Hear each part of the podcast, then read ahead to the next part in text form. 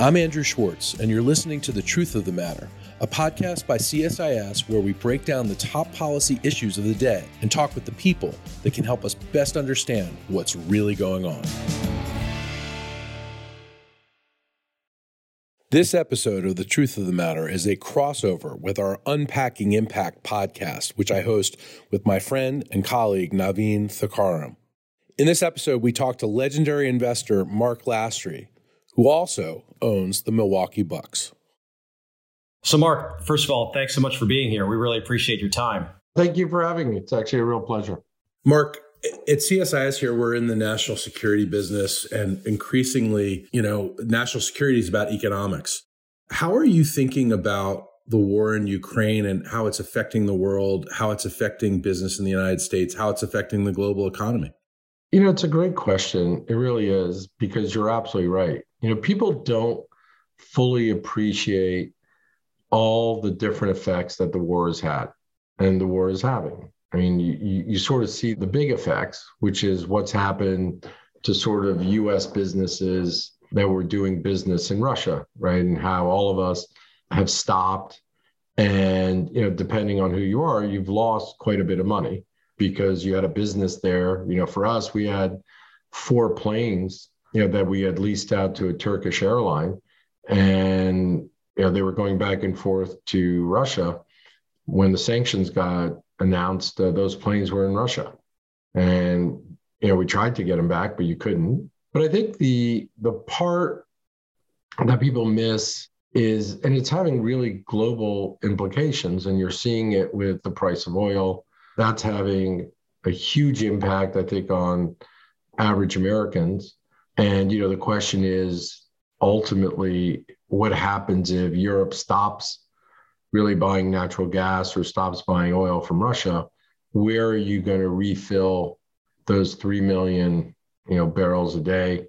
And then you've also got the question of sort of Ukraine is one of the largest exporter of food. And because of that, that's having another impact. And sort of people don't fully appreciate all those side issues. And I actually think they're not even side issues anymore. They're becoming huge.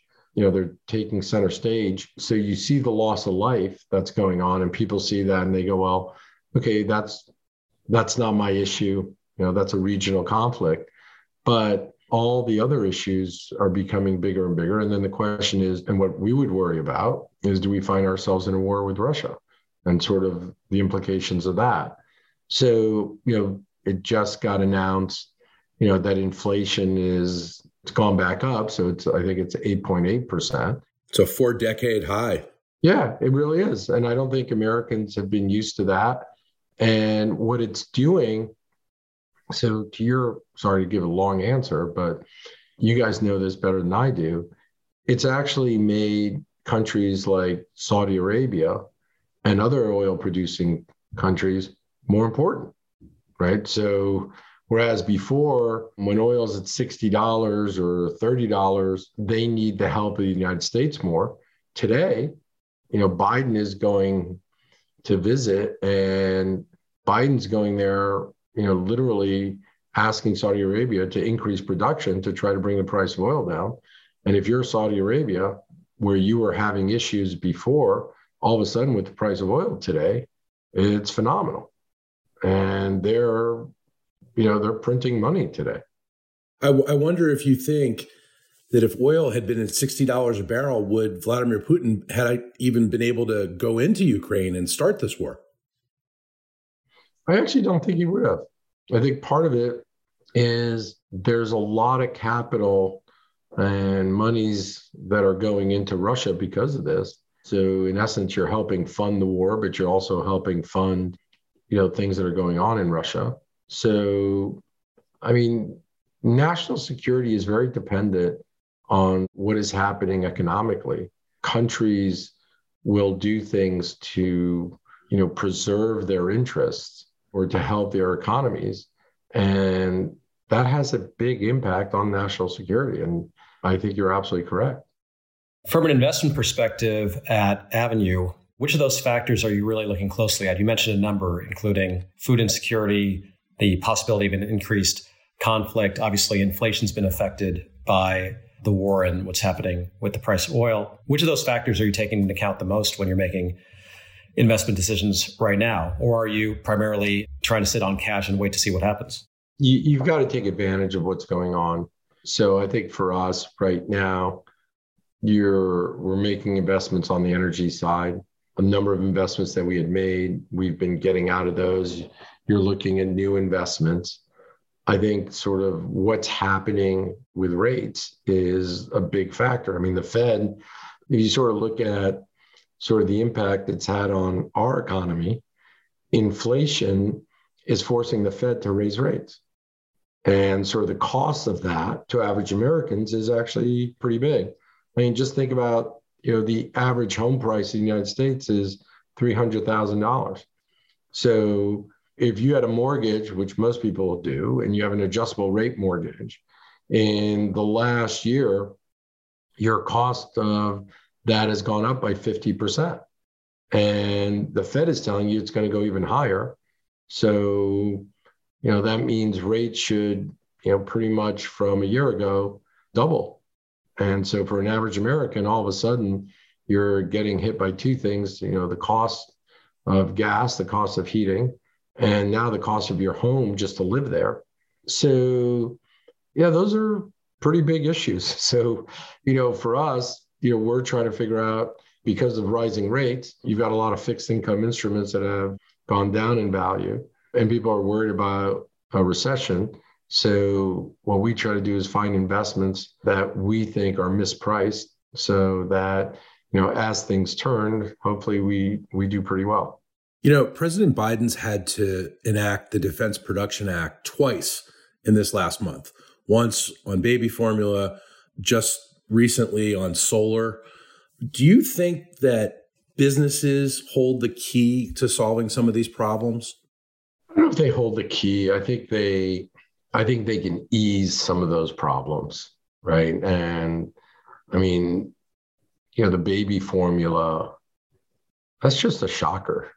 Like it's not it's not something you ever would have thought, oh, listen, we're going to have a shortage of baby formula. And I can't imagine what these young parents are doing. When I have three sons and you know they're teenagers and and a little older now, but when they were kids, if we couldn't have Similac or whatever it was, I you know talk about panic.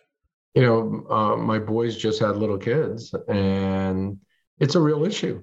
It really is you know, we're looking for baby formula. Everybody's trying to find some baby formula. And look, it's, I, I don't think Biden had a choice. I think he should have done it earlier, he should have done it quicker. And I think companies are trying to do what they can. But I think these economic issues or production issues that you're going to have, they, they will ease some of the problems.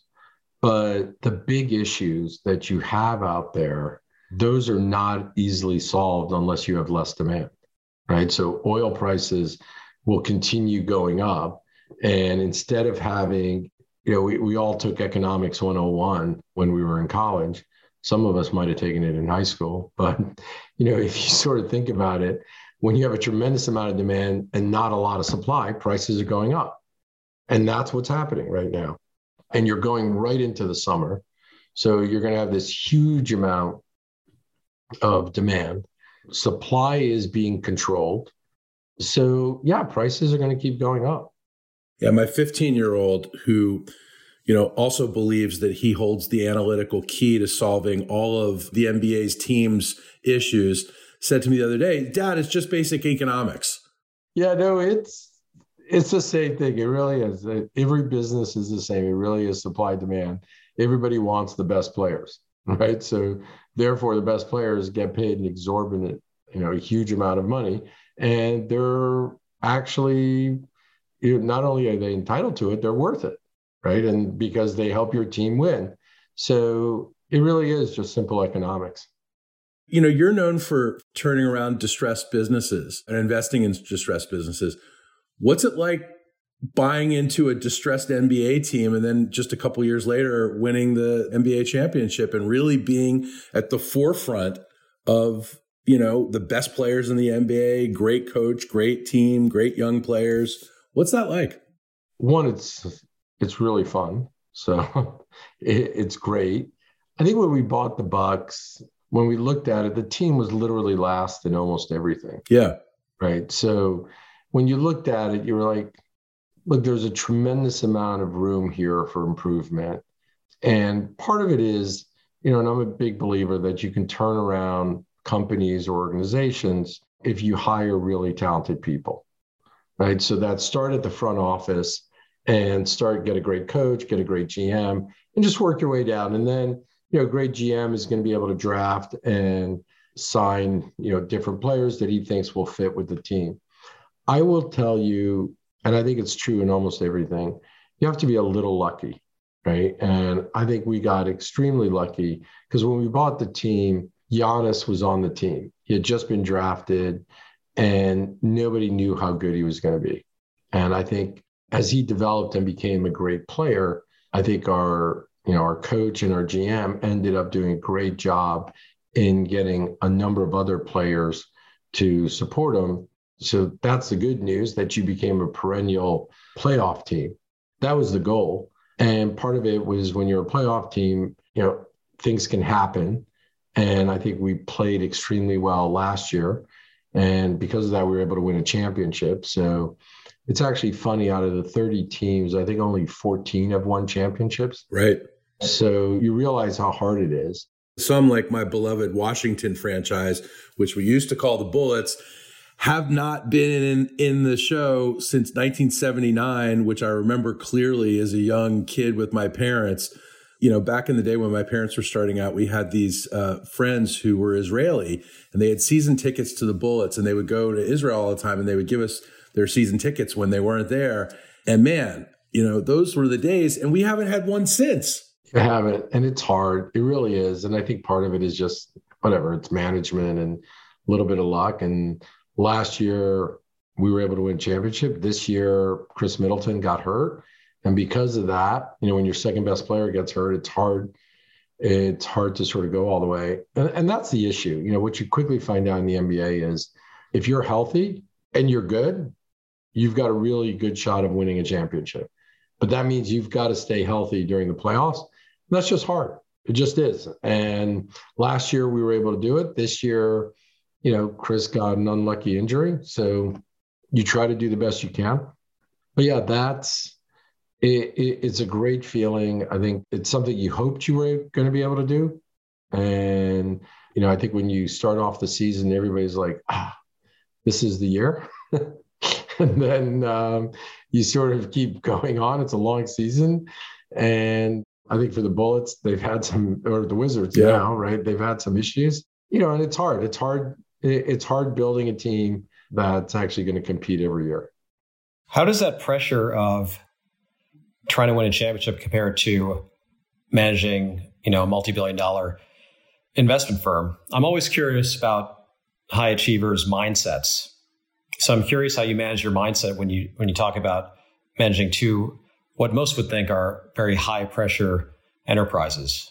Again, that's a great question. The way to look at it on the business side, so on the investment side, I think I can control that.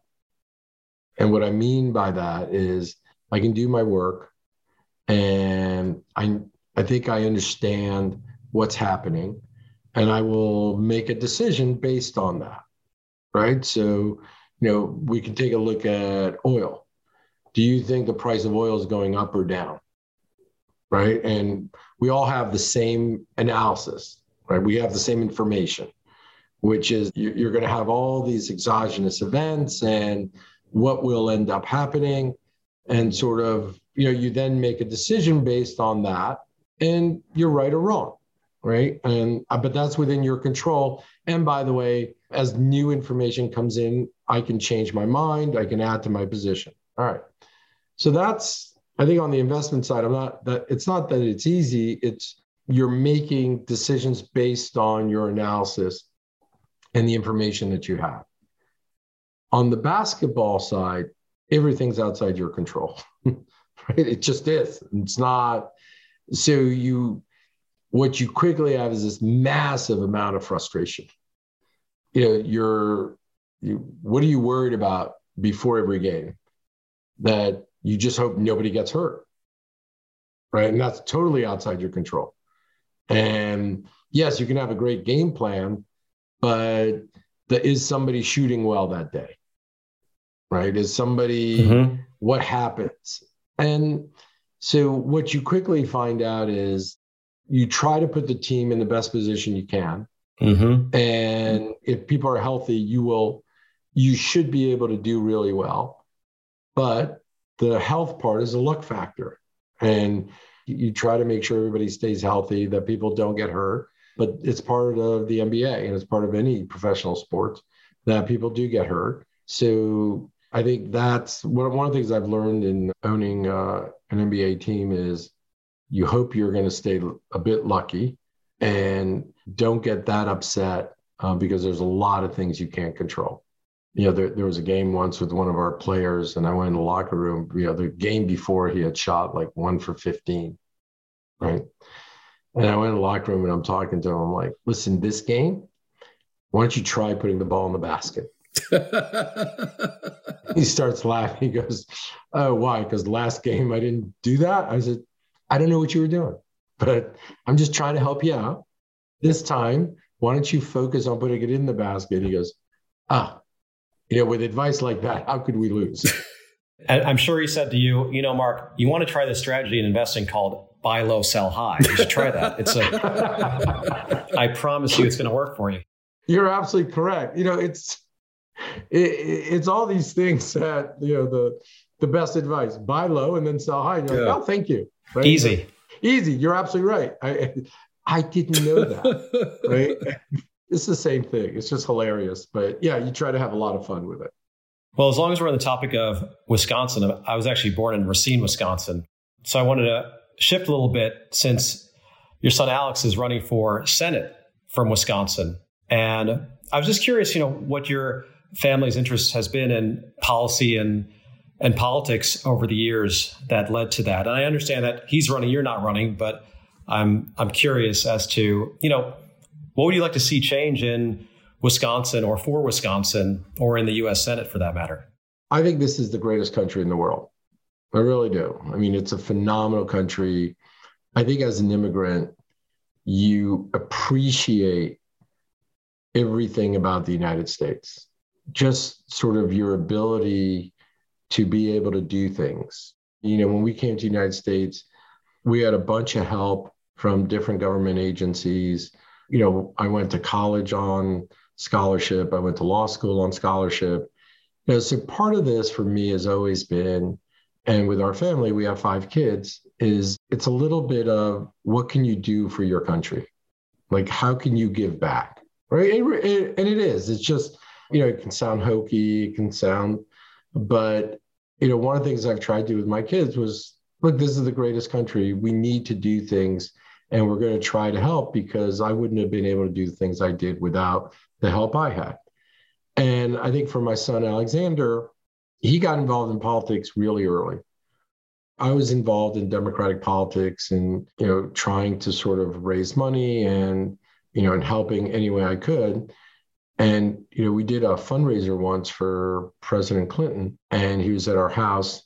And Alexander, I think, was 12, and he was talking to him.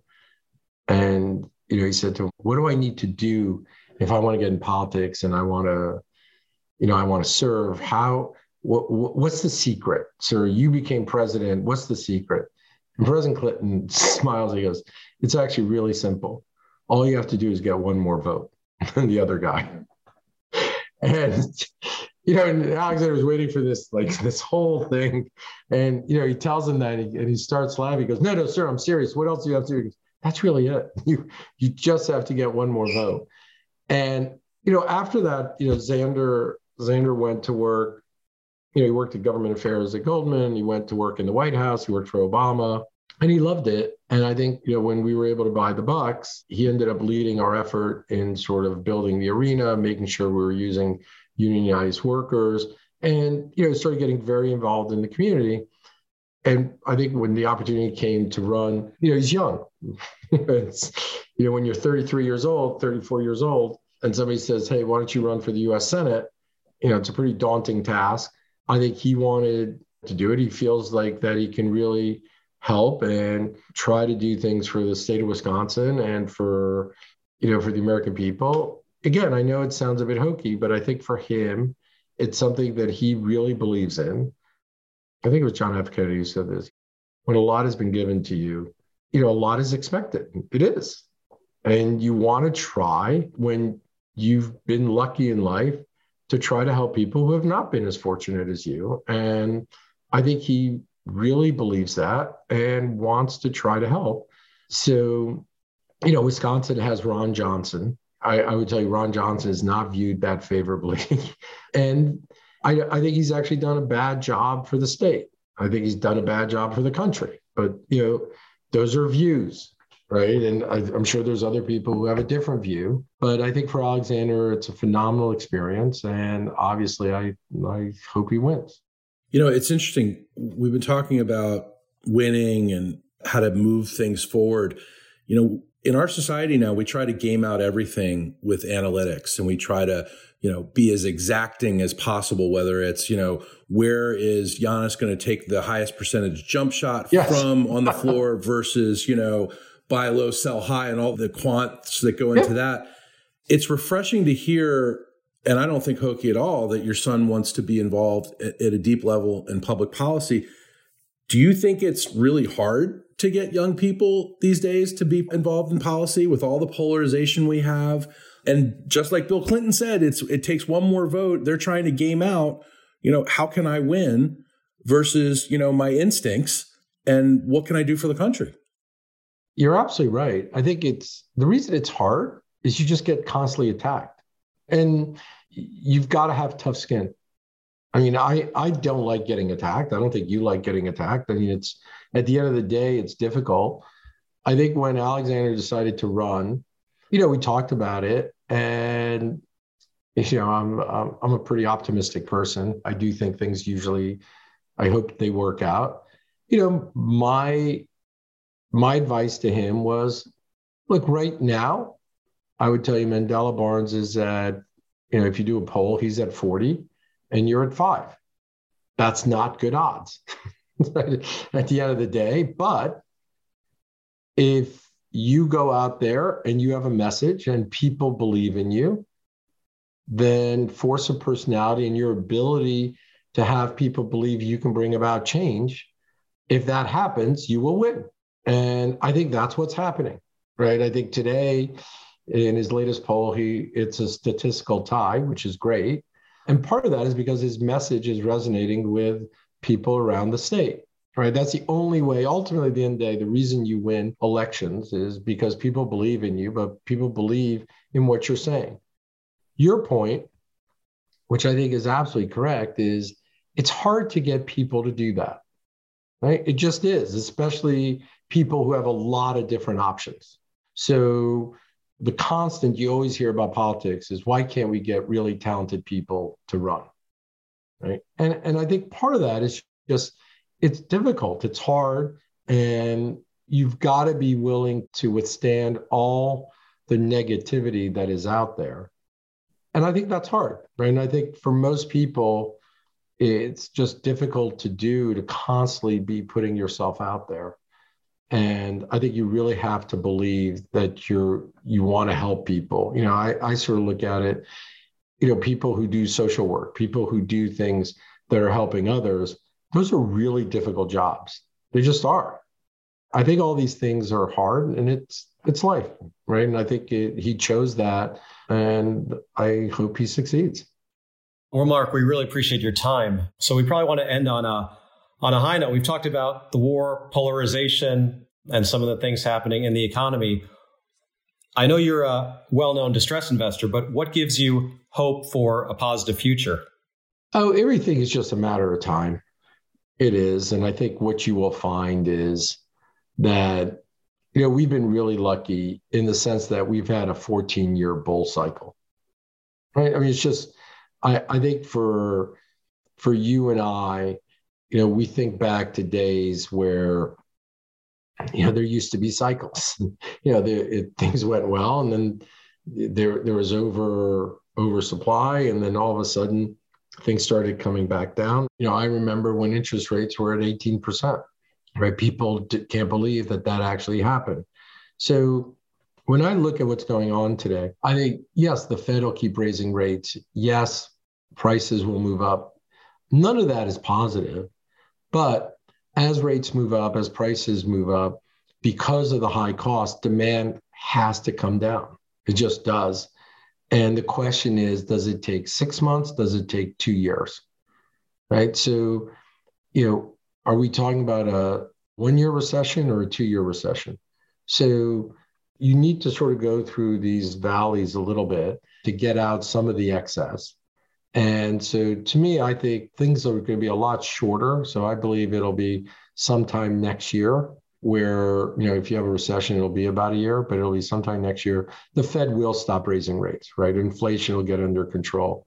And then the other thing that's always, and this is probably a little bit the cynic in me, is that when you go through a presidential election, you know, the focus is very much on how are we turning things around, right? And, you know, what is President Biden going to do to try to make things easier and better for everybody?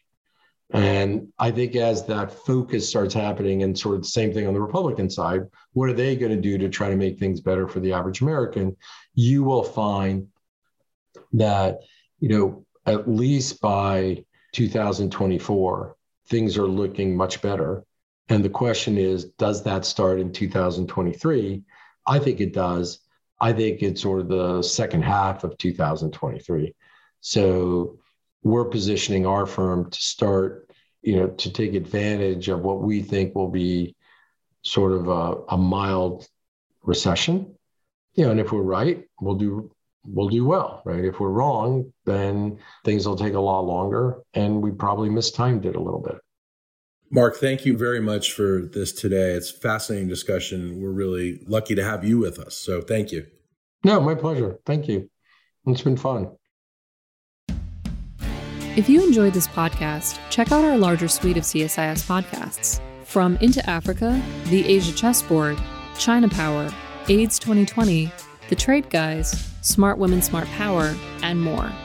You can listen to them all on major streaming platforms like iTunes and Spotify. Visit csis.org slash podcasts to see our full catalog